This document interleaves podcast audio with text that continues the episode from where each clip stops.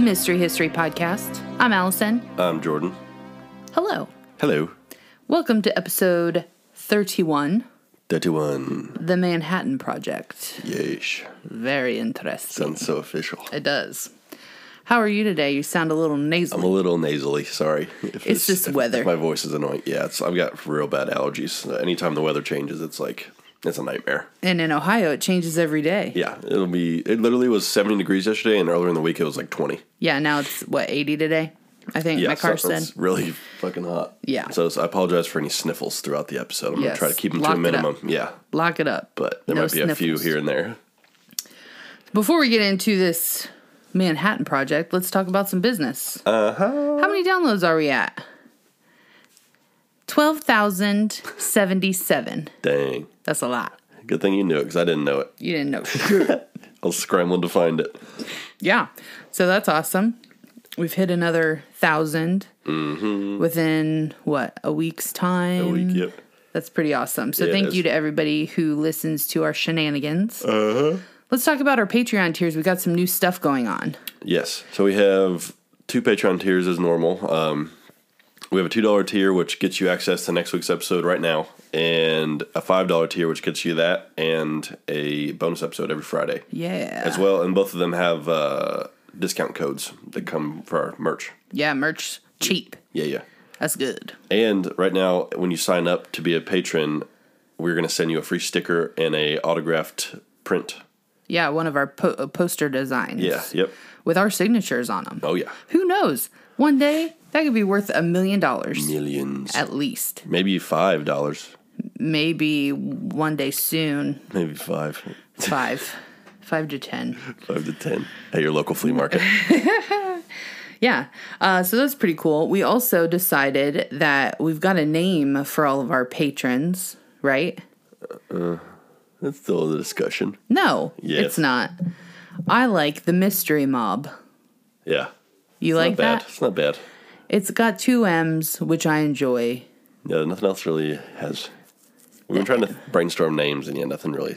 We need a name for you people. Yeah, give us, let us know what you want to be called. Yeah, what do you want to be called? I like the mystery mob or the mystery mafia. Jordy's a little worried that the mafia or the mob is going to come after us. Could happen. But then all you people out there need to do a podcast about us. Yeah, don't let us die in vain. No. And I'm not talking about like one episode. We're talking about like f- at least five. Or yeah, Five. one and a half even. One- Five. hey, I'm shooting big. here. Five. Damn. That's a I whole want, series. want you to go into our history, how we were raised. our mysteries. Yeah. Our history, Everything. Let's talk about our website. We discussed the Patreon tiers. MysteryHistoryPodcast.com has all of our episodes, all of our uh, Patreon. You can go on there and get that information. It's got our merch on there. It's getting hot and it's getting cold, so get a tank top and a hoodie. Yeah. You never know. anything. Yeah, and a blanket And a blanket. and a pillow yeah. for the Nap time. months. Yeah. Need siestas around here. See. Um, I do want to uh, give some shout outs to some folks. We have been trying to get those pesky little one star reviews out of sight, out of mind. Yeah, fucking nerds. Right. And we've asked you all to give us five star reviews and possibly a little comment, Yeah, a little something, something. a little something, something. And, and we've gotten some of those. So let's read those, shall we? Yes.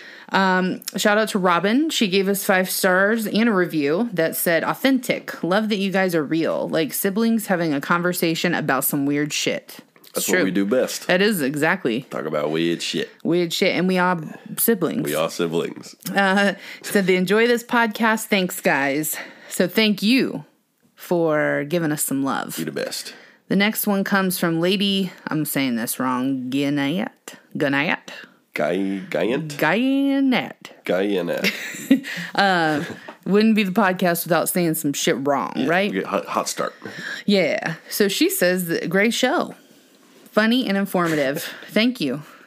You're welcome. You're welcome. You're welcome. Thank you Thank for the uh, the comment. Thanks for letting us have your ears for an hour. Yeah. Appreciate you. Yes.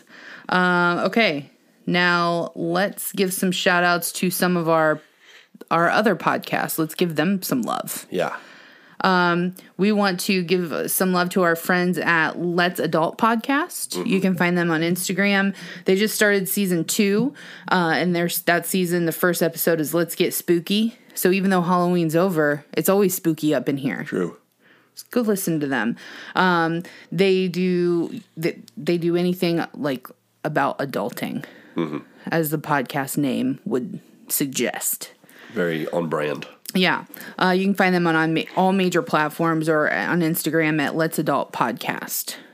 So What is she doing? My dog just like found a piece of plastic, put her paw on it, and just staring at it. yeah. Whatever. Don't move. freak. Don't move.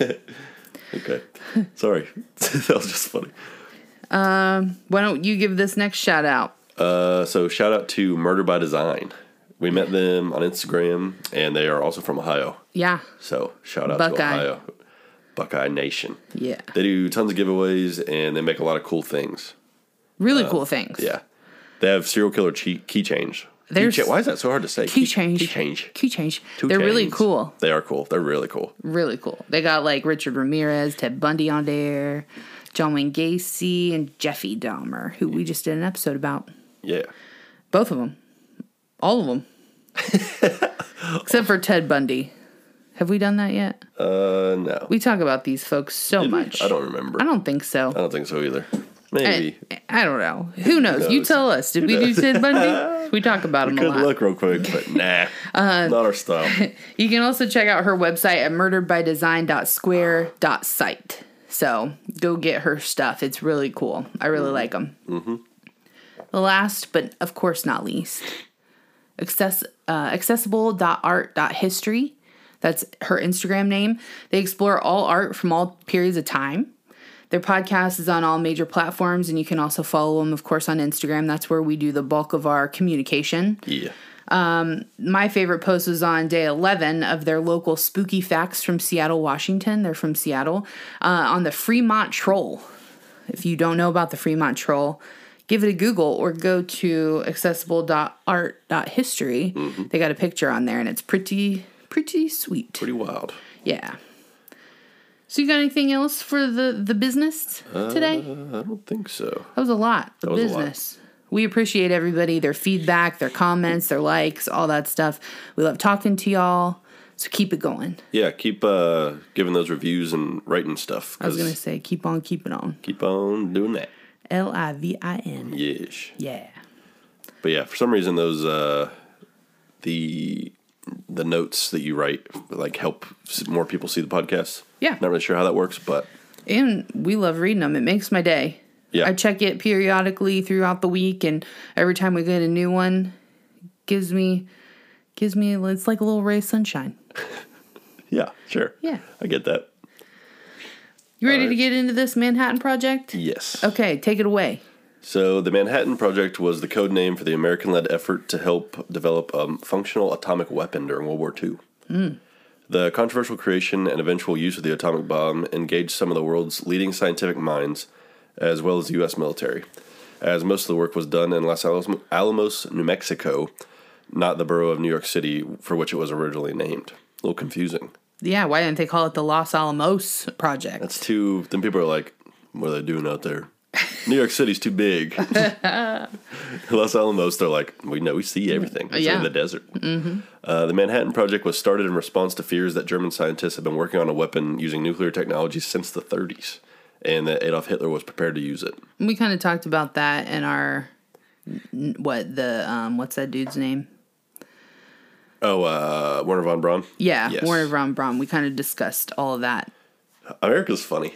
How Who? America, Why? just how they're like, I heard he's got a bomb. We gotta, we gotta get it first And we got to make it better. and bigger. Huge. Put some flags on it. yeah. But the same thing with like the space race. Yeah, we got to be They're first. like, yeah, they're like, I heard Russia's trying to do this, and they're like, Not on our watch. yep, watch. not watch us. Yep. Um, America declares war. So the agencies leading up to the Manhattan Project were first formed in 1939 by Franklin D. Roosevelt. Mm, Love that guy. Yeah, he's a good one. Frankie Rosie's. Yeah. After U.S. intelligence operatives reported that scientists working for Adolf Hitler were already working on the nuclear weapon, like we discussed. Pesky Nazis. Right. They're always trying to like They're do stuff. Do bad things, guys. So we're going to do it badder. More, and more bad. Do it twice. Twice as bad. At first, Roosevelt set up the Advisory Committee to Uranium on uranium. And We've talked about uranium. We have not a good thing. Not a good thing, Rough, people. rough uh, thing. Radium girls, Yes, not good. does bad things to your body. A team of scientists and military officials tasked with researching uranium's potential role as a weapon. Based on the committee's findings, the U.S. government started funding research by Enrico Fermi and Nice. Leo. That was good. That was good. And Leo Slizzard.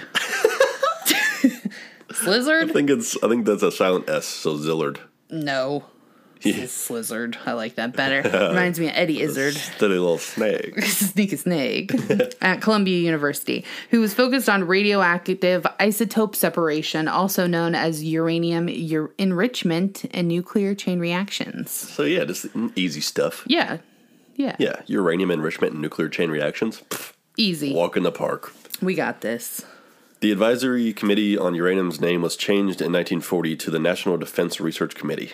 Sounds way more official. Yeah, um, Before finally being re- renamed the Office of Scientific Research and Development, or OSRD, in 1941, and adding Fermi to its list of members. The same year, following the Japanese attack on Pearl Harbor, President Roosevelt declared that the U.S. would enter World War II and align with Great Britain, France, and Russia to fight against the Germans in Europe and the Japanese in the Pacific theater.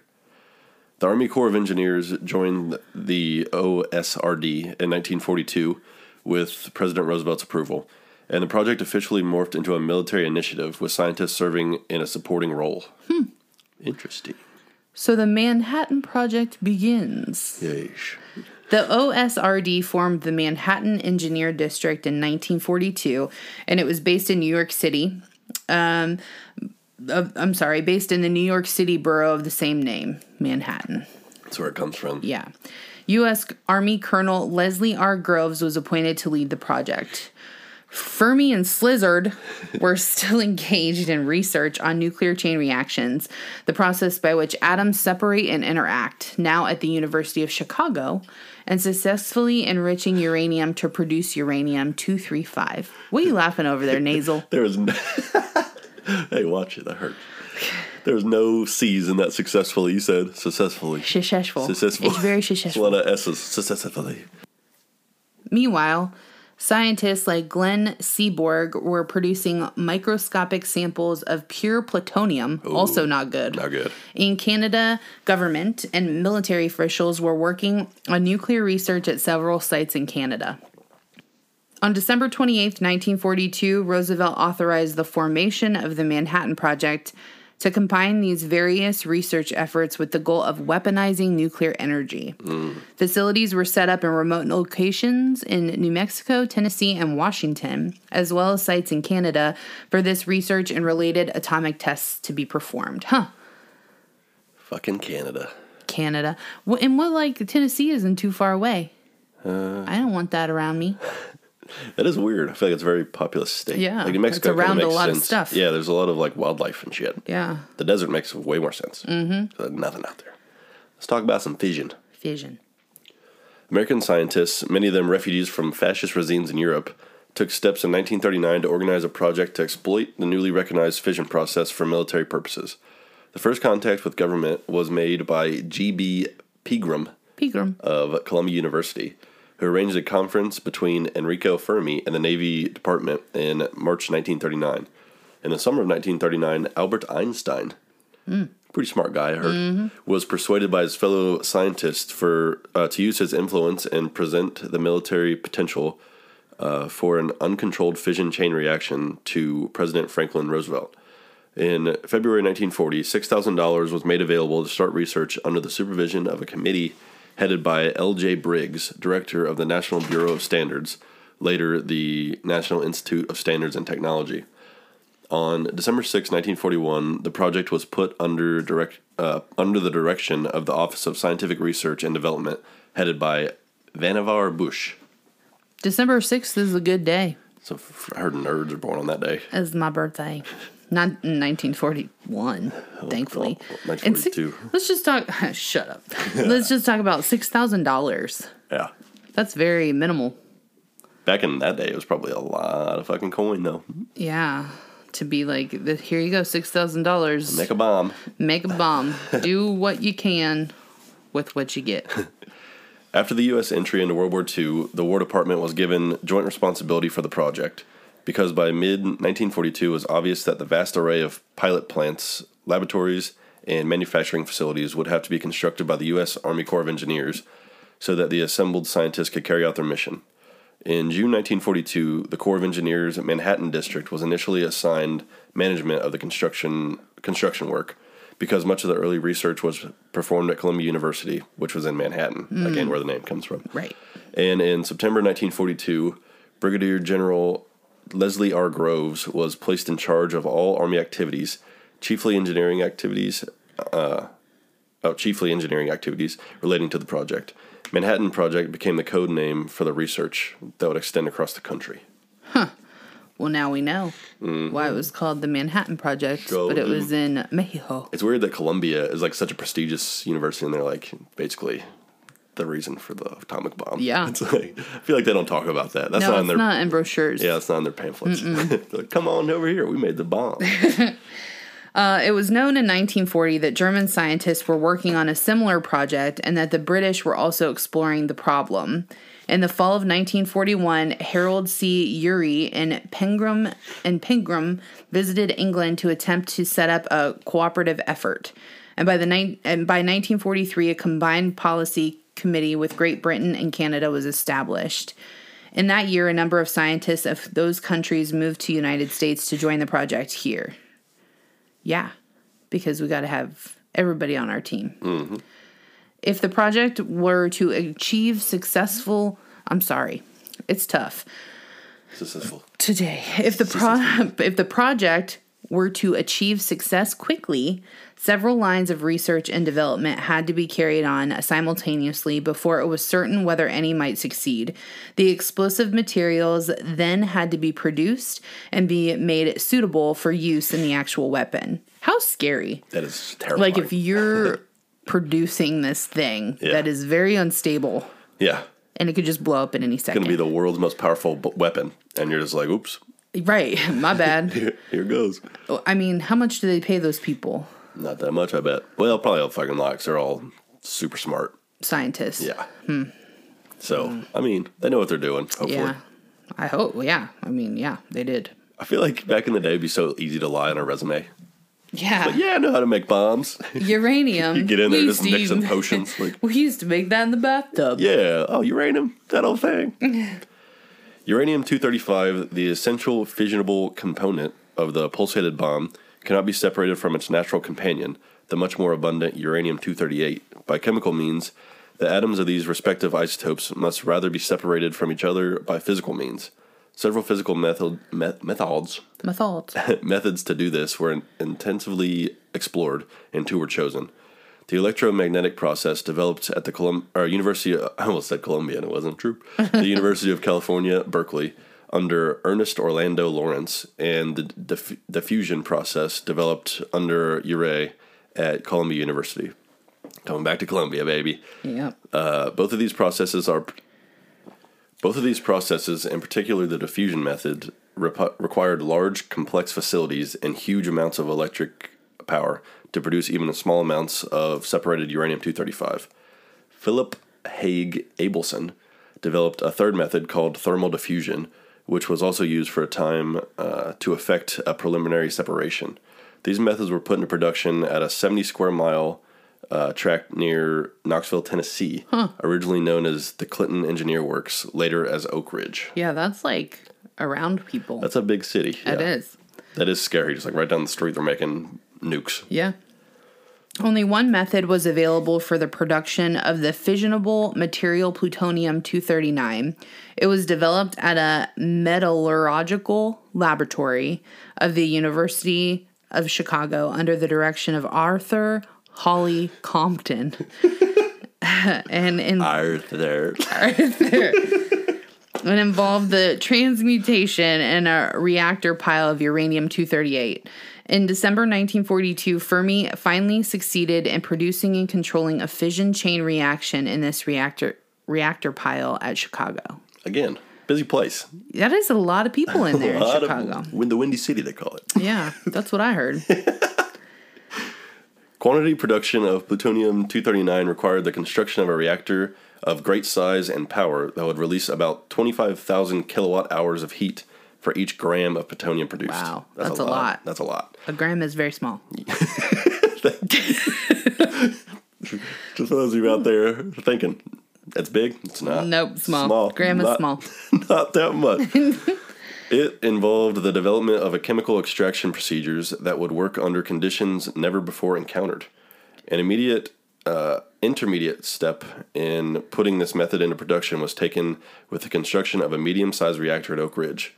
The large-scale production reactors were built in an isolated 1,000 square mile tract in Columbia, on the Columbia River of North Pasco, Washington. That seems more like it. Getting there. We're getting- Washington's like- Washington's at least more spacious and less populated. Mm-hmm. Uh, As far as my research is concerned. which is zero. that sounded. Yeah, you sound like you're confident in that statement. Yeah. you're like, there's less people. less people, a lot of trees, beautiful land. Good place to blow up a nuke. Yep. Before 1943, work on the design. We have some people actually, not like I just. We have some people in Washington. Yeah, Tom. Covell. Yeah. Yeah, So I wonder if they know about this. and my buddy Ben and Maddie. Yeah. So if you know about this, hit us up. I'd like to see what you think about nukes in Washington. Yeah, let us know what you think. Are you close to this Pascal, Washington? Is there remnants still there? Okay, moving on. Before 1943, work on the design and functioning of the bomb itself was largely theoretical, based on fundamental experiences. Oh, experiments carried out oh. of Man, the Midwest came out oh. there. Oh, carried out a number of different locations. In that year, a laboratory directed by J. Robert Offenpfeffer, Oppenheimer. No. He- he's going to come up a lot, so we got to get that one right. Oppenheimer, Yeah. was created on an isolated mesa at Los Alamos, New Mexico, which is 34 miles north of Santa Fe, also a big city. This laboratory had to develop methods of reducing the fissionable products of the production plants to pure metal and fabricating the metal to required shapes. That's a fun word. Fissionable. fissionable. Fissionable. It just really comes out of your mouth good. It is. Fissionable. Methods of rapidly bringing together amounts of fissionable material to achieve a supercritical mass and thus a nuclear explosion had to be devised, along with the actual construction of a deliverable weapon that would be dropped from a plane and fused to detonate at the proper moment in the air above the target. How scary would that be to be riding this thing in an airplane? Yeah. And that's what we'll come to talk about it, but they were carried in B 52s and they were like notorious for crashing. B Like, 52s? like on takeoff and yeah. Oh. so it's like Everybody's whole, their butts are oh, clenched. oh yeah real clinch no Man. farts in that plane No farts. Um, most of these problems had to be solved before any appreciable amount of fissionable material could be produced. Duh. so that the first adequate amount could be used at the fighting front with minimal delay.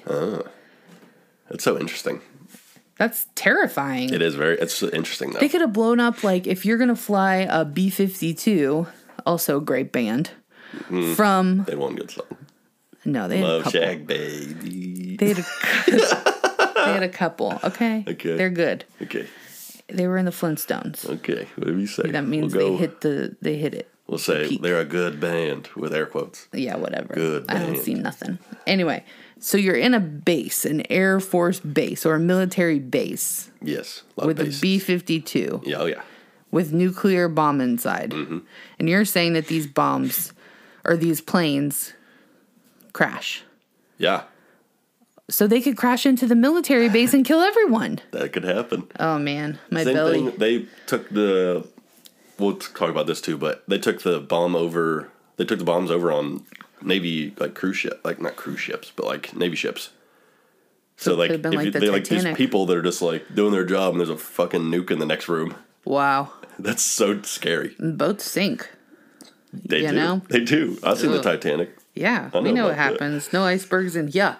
They never let Kodiak. By the summer of 1945, amounts of plutonium, plutonium, plutonium, petunias, plutonium 239 sufficient to produce a nuclear explosion had become available from the Hanfield, Hanford Works and weapon development and design were su- sufficiently far advanced so that an actual field test of a nuclear explosion could be ex- could be scheduled. Ugh. Such a test was no simple affair. Elaborate and complex equipment had to be assembled so that the complete diagnosis of success or failure could be had. yeah, you can't have failure with a nuke. Yeah. Failure is, failure is not good. No. You don't want failure. no. By the time the original $6,000 authorized for the Manhattan Project had grown to 2 billion. That's a lot more. Man, you're smart today. I'm trying to simplify this because there's a lot of big stuff going on in here. Six thousand is so less that's than so matter of fact. two billion. A lot more. For those of you math wizards. Well, we talked about this. That's not a lot of money. I don't even think back then that's a lot of money. No, I wouldn't think you could do much. Especially like all the factories they're building just to do this. Crazy. all over the United States. Hmm. Okay, so the Trinity was the name for the nuclear test. The first atomic bomb was exploded at 5:30 a.m. on July 16, 1945, at a site on the Alamogordo Air Base, 120 miles south of Albu- Albuquerque, New Mexico. It was detonated on top of a steel tower surrounded by scientific equipment, with remote monitoring taking place in the bunkers occupied by the scientists and a few dignitaries, 10,000 yards away. Like that's not far enough. Nope. Not even close. I want to see this happen from space. Yeah, give me the fuck up. Take a video of it. Right. Let me see that. Mail it to me. Yeah. the explosion came as an intense light flash and a sudden wave of heat, and later a tremendous roar as the shockwave passed and echoed in the valley. A ball of fire rose rapidly, followed by a mushroom cloud extending to 40,000 feet. Wow. The bomb generated an explosive uh, power equivalent to 15,000 to 20,000 tons of Hmm. TNT. That's a lot. That is a lot. That's so scary. That is very It scary. just vaporizes everything. The tower was completely vaporized, and the surrounding desert surface fused to glass for a radius of 800 yards. Wow. Because that's what sand is just glass. Yeah, so it fused together. So it basically made glass. That's insane. That is insane. I feel like there's easier ways to make glass, but Yeah, a little less dangerous. you know, yeah. Here's a quote from Oppenheimer. Um, we knew the world would not be the same. A few people laughed, a few people cried, and most people were silent. I remember the line from the Hindu scripture, the Bhagavad Gita, Vishnu is trying to persuade the prince that he should not do his duty and impress him. He takes on a multi armored form and says, Now I am become death, the destroyer of worlds. And I suppose we all thought that one way or another. Yeah, that's like some scary shit. That's. Could you, imagine, have like, all that power in your hands? This is like what's that guy? there's a lot of guys. The guy with the specific. hand, Thanos. Oh, yeah. Ugh. Yeah, it is. I'm sure, like, yeah, I'm like being silent. Like, I'm sure you thought it would be big, but like once you saw it, you're like, oh shit. Like we're Like, we, we got some we stuff. probably shouldn't have done this. yeah, and then by that point, there's so many people involved. It's not like you can just can't destroy just it Stop it. Yeah, because now people want it. yeah. You probably felt like I a had, lot of guilt. well, yeah, because essentially those people that made this thing are responsible a little bit from every single person that ever died from a nuclear bomb. Yeah, That's heavy. It is very heavy, and it's like you knew that like this wasn't going to be used for anything good. No, I There's mean no you're real- making a bomb. Yeah, there's no purpose for this. No. it's not like you're trying to blow up like a building or something. It's like this is going to be used to kill people. And it's not going to be used just to kill, like, for a war, military people. This is going to kill innocent Yeah, people. yeah. You can't just contain that to. Okay, so that's heavy. The post, the Potsdam Conference. The July 16th success of the Trinity test in the New Mexico desert exceeded expectations. On July 26th, Allied, lead, Allied leaders issued the Potsdam Declaration, which outlined the terms of surrender by Japan. The declaration was presented as an ultimatum and stated that without surrender, the Allies would attack Japan, resulting in the inevitable and complete destruction of the Japanese armed forces, and just as inevitably, the utter destru- destruction of the Japanese homeland. The atomic bomb was not mentioned in the in the communication. So you're That's, uh, essentially willing to wipe out an entire country. That's a pretty direct message. Yeah. There's no uh, in between the lines. No. The complete utter devastation of the Japanese homeland. Yeah. Yeah, I feel like you should just surrender at that point. Japan will not exist. But they're too like they yeah, they're not about surrendering. No. On Ju- well, would America? No. No, but Japan's like they won't they'll like fall on their sword to like like literally. They used to like fall on their sword. For sword. honor. Yeah. They, Yeah. They're like all about honor. Yeah. On July 28th, Japanese papers reported that the declaration had been rejected by the Japanese government. That afternoon, Prime Minister Zuki Kantro declared at a press conference that the Po- Potsdam Declaration. What? You somehow made that super Japanese name sound so American. Suzuki Kantro. nice, better. A little racist, but okay. Dec- that wasn't even, that's like, that's like, uh, was Spanish a little bit. Suki Cantro. like this guy's from Iowa. I'm having a really hard di- time with this Potsdam. I'm sure it's not not that Sorry. emphasized. Sorry to uh to derail you, but that was funny. Anyway, I was moving on. Declared at a press conference that the Potsdam Declaration was no more than a rehash of the Cair- Cairo Declaration and that the government intended to ignore it. Kill by silence, they say. Uh, the statement was taken by both Japanese and foreign papers as a clear rejection of the declaration. Emperor uh, Hiroshito Hiroi Hodo. Who was who, who was waiting. Wait, where was I? Who was waiting for a Soviet reply to non-committal Japanese peace feelers made no move to change the government position. Japan's willingness to surrender remained conditional on the preservation of the Kokutuli assumption by the imperial headquarters of responsibility for disarmament and demobilization, no occupation of the Japanese homelands, Korea, or Formosa, and delegation of the punishment of war criminals to the Japanese government. So they're saying, fuck a you. Racist. Oh, yeah, that was. That's just how I talk in normal No, life. No, it's not. I know you. Can't That was not meant to be racist. Oh, that's so funny. but that probably is how they said it. You're probably not wrong. Probably not. Do it one more time. Fuck you. now, how scary would it be to be like a what are they called? A person of Japan who just know. A Japanese citizen, yeah, a person of Japan. yeah, like they have no choice in this. Like Well, they they know probably- that it's that it's coming. Yeah, but they probably don't. The citizens probably don't know about this. Well, it said it probably was in the papers. Oh well, maybe they did. Yeah. Did you not listen to what I just said? I tend not to.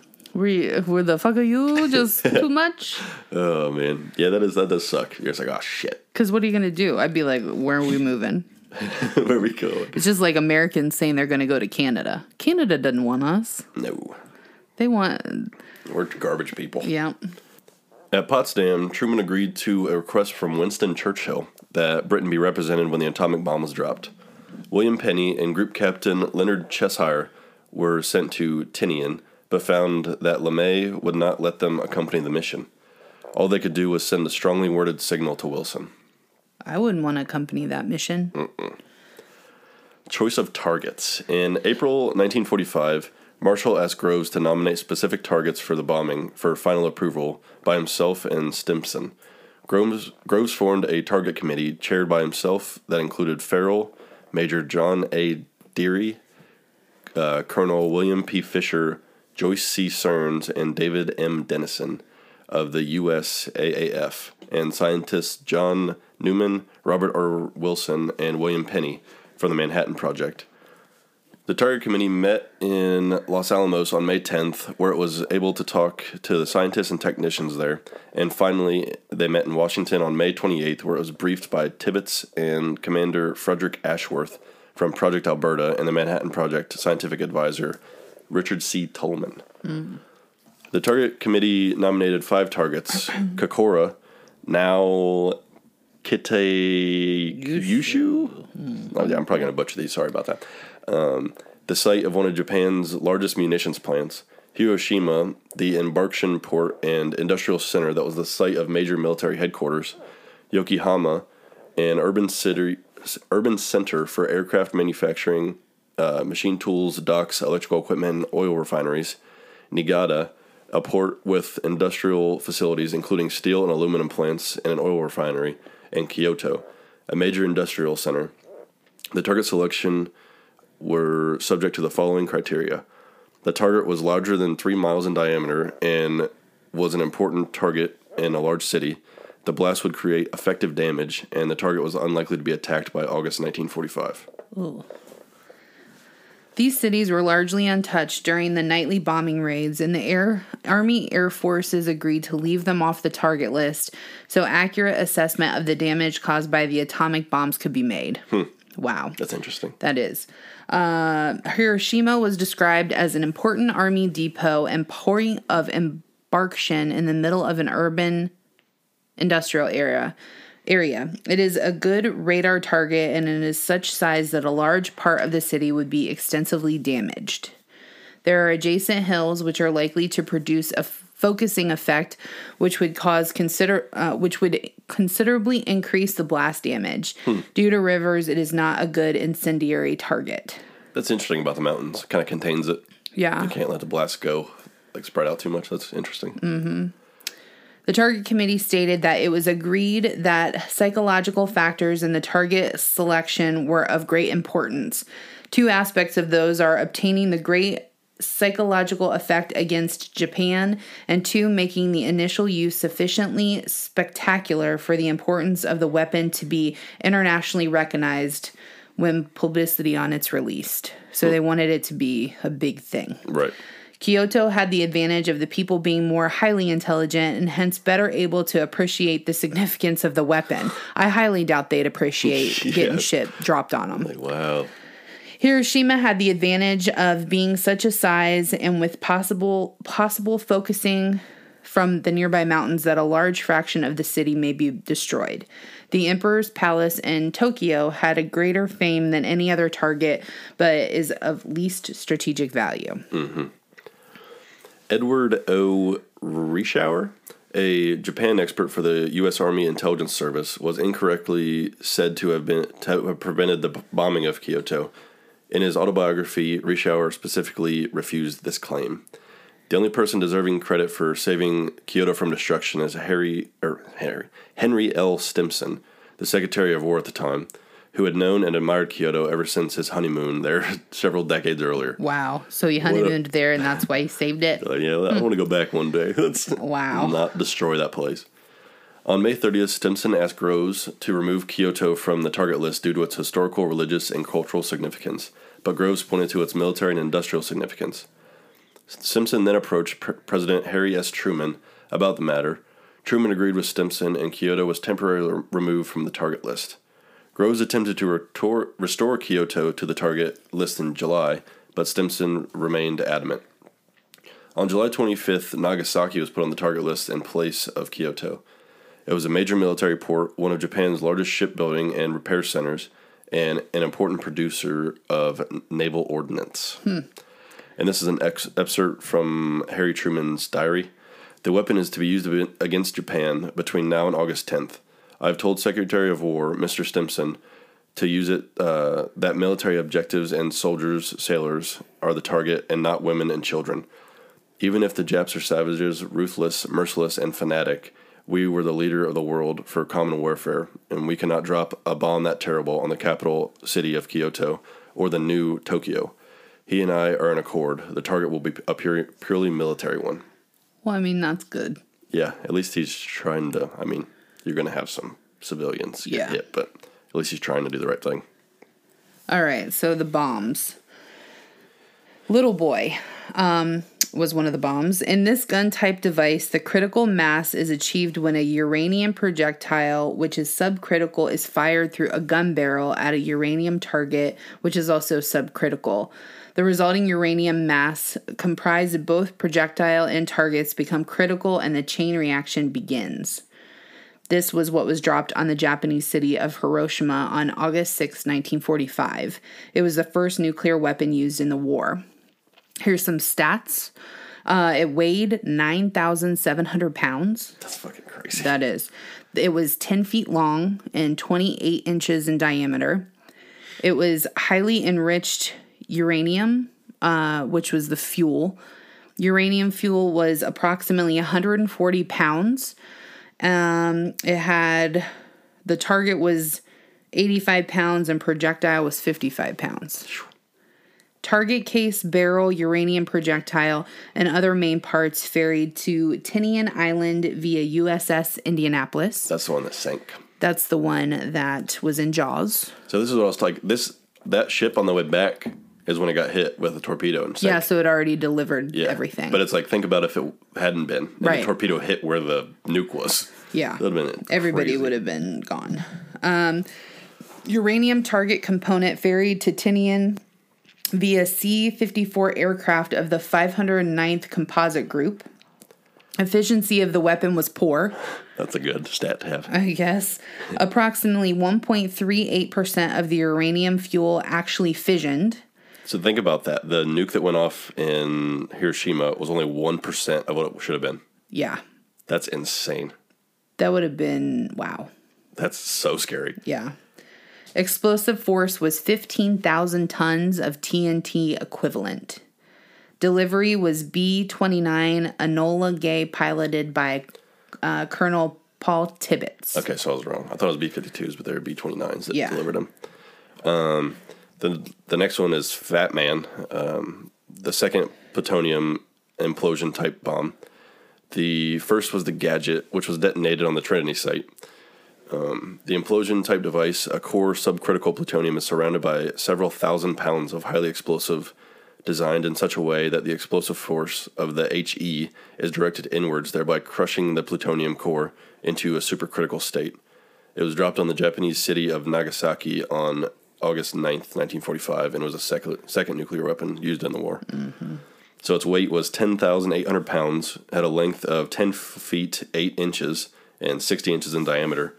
It was fueled by highly enriched plutonium 239. The plutonium was approximately 13 pounds, the size of a softball. Wow, that's all. That's crazy. Plutonium core was surrounded by 53,000 pounds of high explosives. Plutonium core was reduced to the size of a tennis ball. Wow. That's wow, that's wild. Yeah. The bomb initiator was beryllium and polonium.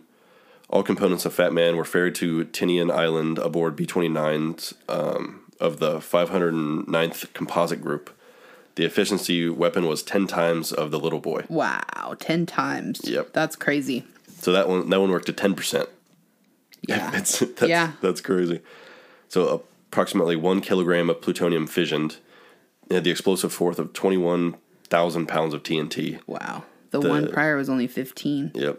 The nuclear weaponeer was Commander Frederick Ashworth, and it was delivered um, on a B 29 called Boxcar, piloted by Major Charles Sweeney. That is at the um, Air Force Museum, Oh, the the. Boxcar one. is it? Yep, that- you're right. In yeah, in Dayton here we have a the Air Force Museum, and that yeah, that's sitting in there. Huh. Pretty interesting. Yeah. Do, how did, would it feel to be those guys? Yeah. To know that they they effectively delivered. I mean, what do you This. you just have to do what you're told, I guess. But think about how scary that would be. Yeah. And then you drop it, and they like have to basically floor it. To get out of there Yeah, so they didn't the get Mm-hmm. shockwave. Yeah, that'd be scary.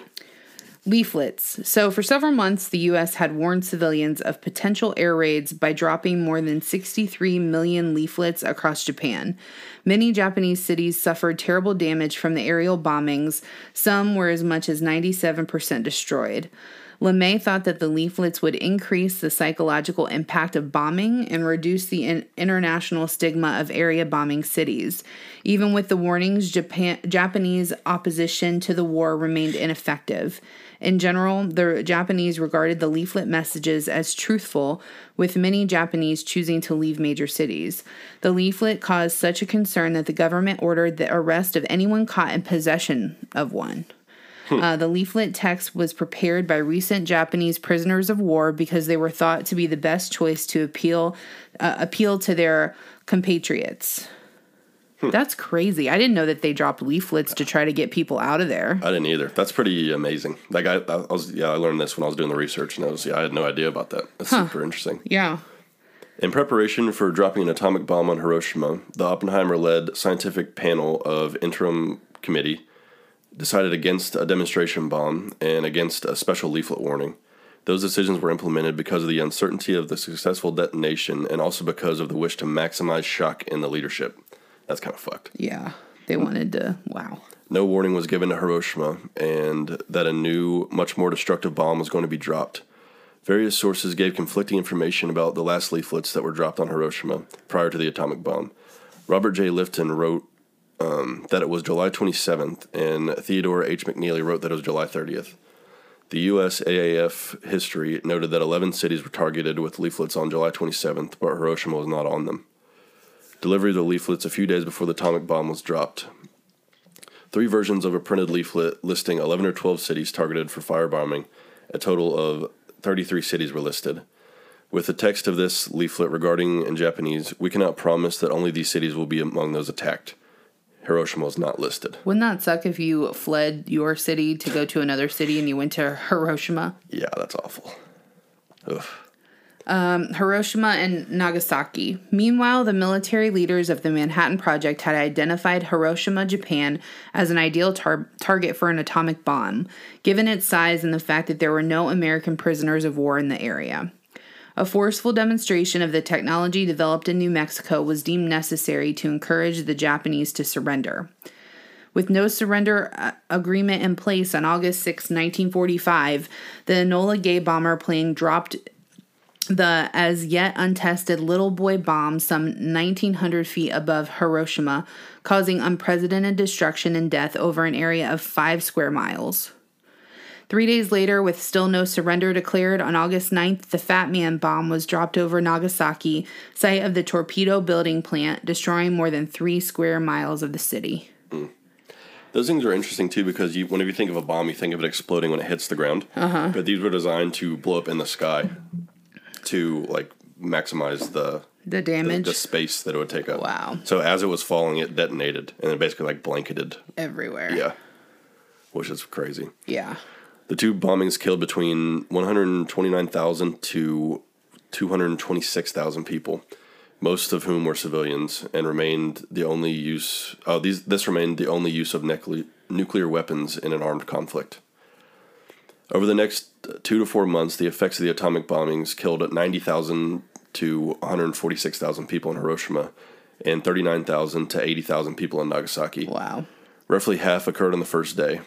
For months afterward, large numbers of people continued to die from the effects of burns, radiation sickness, and injuries compounded, uh, compounded by illness and malnutrition. Most of the dead were civilians, although Hiroshima had a sizable military population. And that's the scary part. Even if you survive the blast, it's not over. Well, it's going to ruin your life. Like, Yeah. yeah it's, oof. Japan surrendered to the Allies on August 15th, six days after the Soviets' declaration of war and the bombing of Nagasaki. wow. The Japanese government signed the ins- instrument of surrender on September 2nd, effectively ending the war. Post attack casualties an estimated 90,000 to 140,000 people in Hiroshima, up to 39% of the population, and 60,000 to 80,000 people in Nagasaki, which was up to 32% of the population, died in 1945. Wow. Though the number which died immediately as a result of exposure to the blast, heat, or due to radiation is unknown. So, who knows how many people really died? One atomic bomb casualty commission report discusses 6,892 people examined in Hiroshima and 6,621 people examined in Nagasaki, who were largely within the 2,000 meter or 6 6,600 feet from the epicenter, um, who suffered injuries from the blast and heat, but died from complications frequently compounded by acute radiation syndrome, or ARS, all within about 20 to 30 days of the blast. Crazy.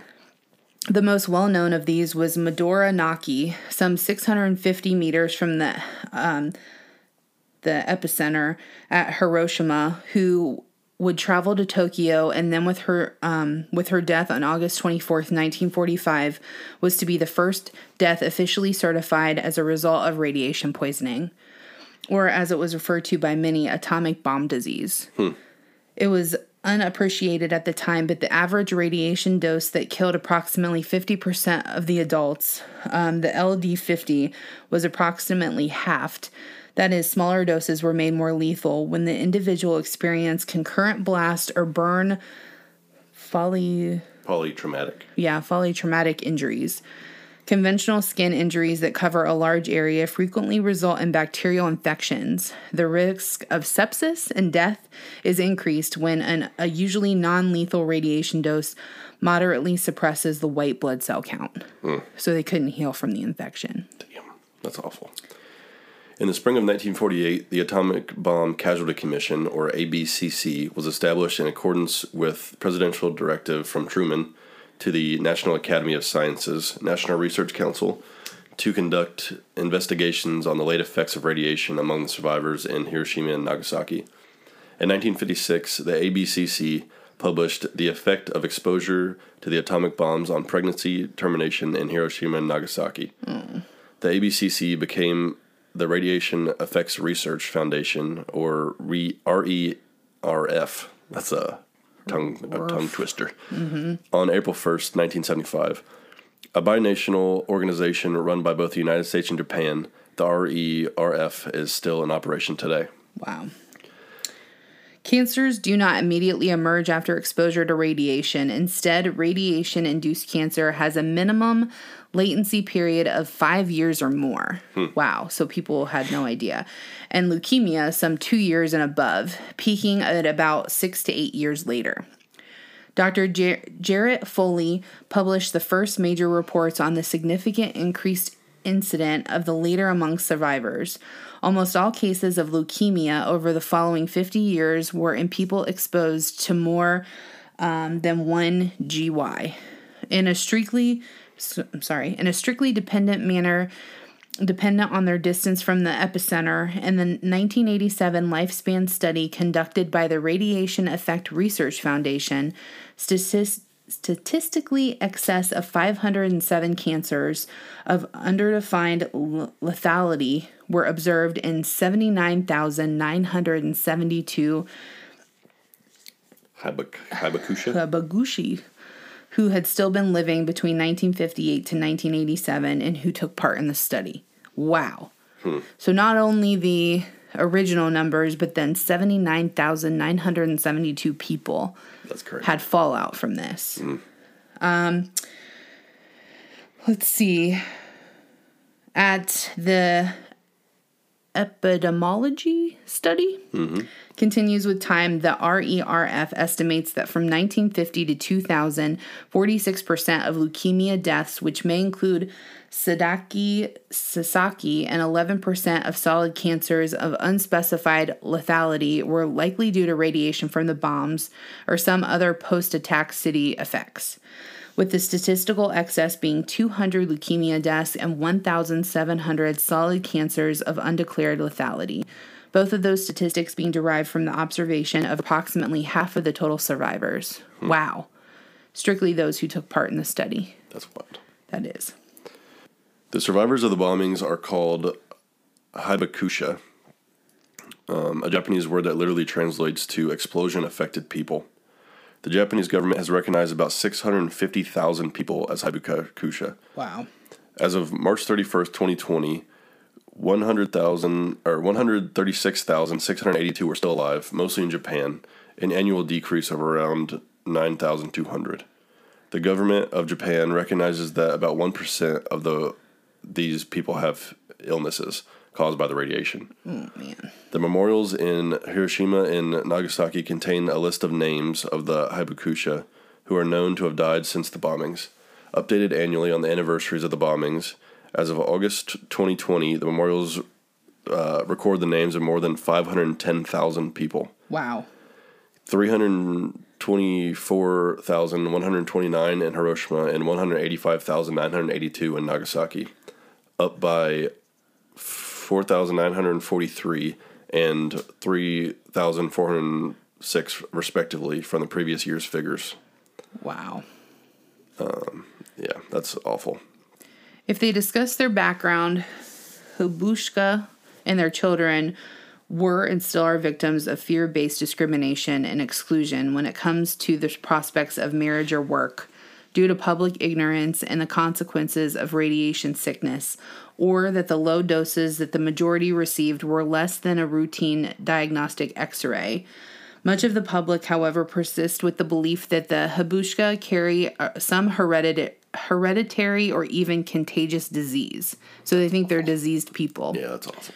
Uh, this is despite the fact that no statistically demonstrable increase of birth defects were among or were found among the later conceived children born to survivors of the nuclear weapons used at Hiroshima or Nagasaki, or indeed had been found in the later conceived children of cancer survivors who had previously received radiotherapy. The surviving women of Hiroshima and Nagasaki that could conceive were exposed to substantial amounts of radiation, went on and had children with no higher incidence of abnormalities, birth defects, or birth defects than the rate which is observed in the Japanese average. so that's good. Yeah. A study of the long term psychological effects of the bombing on survivors found that even 17 to 20 years after the bombings had occurred, survivors showed a higher prevalence of anxiety. Um, of anxiety. I mean, yeah, Yeah, would, yeah, would you were just be- having a day and then uh, something dropped and ruined your whole life. With the development of the weapons designed to bring an end to World War II, as it is stated in its mission, it's easy to think that the story of the Manhattan Project ends in August 1945. However, that's far from the case. Following the end of the war, the United States formed the Atomic Energy Commission to oversee research efforts designed to apply the technologies developed under the Manhattan Project to other fields. Ultimately, in 1964, then President Lyndon B. Johnson put an end to the U.S. government's effective monopoly over nuclear energy by allowing for private ownership over nuclear materials. The nuclear fission technology perfected by the Manhattan Project engineers has since become the basis for the technology of nuclear reactors, power generators, um, for power generators, as well as other innovations, including medical imaging systems, for example, MRI machines, and radi- radiation therapies for various types of cancer. Yeah. So at least something good came out of it, I guess. Yeah, and I think it's funny as Americans, we dropped these two horrible bombs, and then we're like, okay, time out. Just kidding. Let's not do that anymore. Yeah. Because nuclear war is a very, very scary thing. Yeah. Could ruin the whole planet. It's yeah. wild. Yeah. If, if it gets into, I mean, I think of like, have you ever seen Broken Arrow Yes. With John Travolta and what's his face? Mm-hmm. It's a good movie. I recommend it. It's a 90s movie. But I mean, it's warheads. Mm-hmm. And I'm, I lose sleep at night wondering if that kind of shit happens in real life. Yeah, yeah, it's scary to stop and think about it. But that is all we have for the Manhattan Project. Yeah, Pretty well- interesting stuff. We'll um, cite our sources in the show notes. There Yep. was quite a few. Yeah. And some of the, you know, scientific mumbo jumbo was a little difficult to get through, but but I feel like I really pieced it out and made it easier to understand. yeah. Yeah, with the gram, that's small. Small, small grams. 6,000 is less than 2 billion. if we learned anything today, that's what we learned. That's what we learned. So please um, like, subscribe, comment, bring a buddy or a friend. um, and we appreciate all you guys, and we will see you next week. Bye.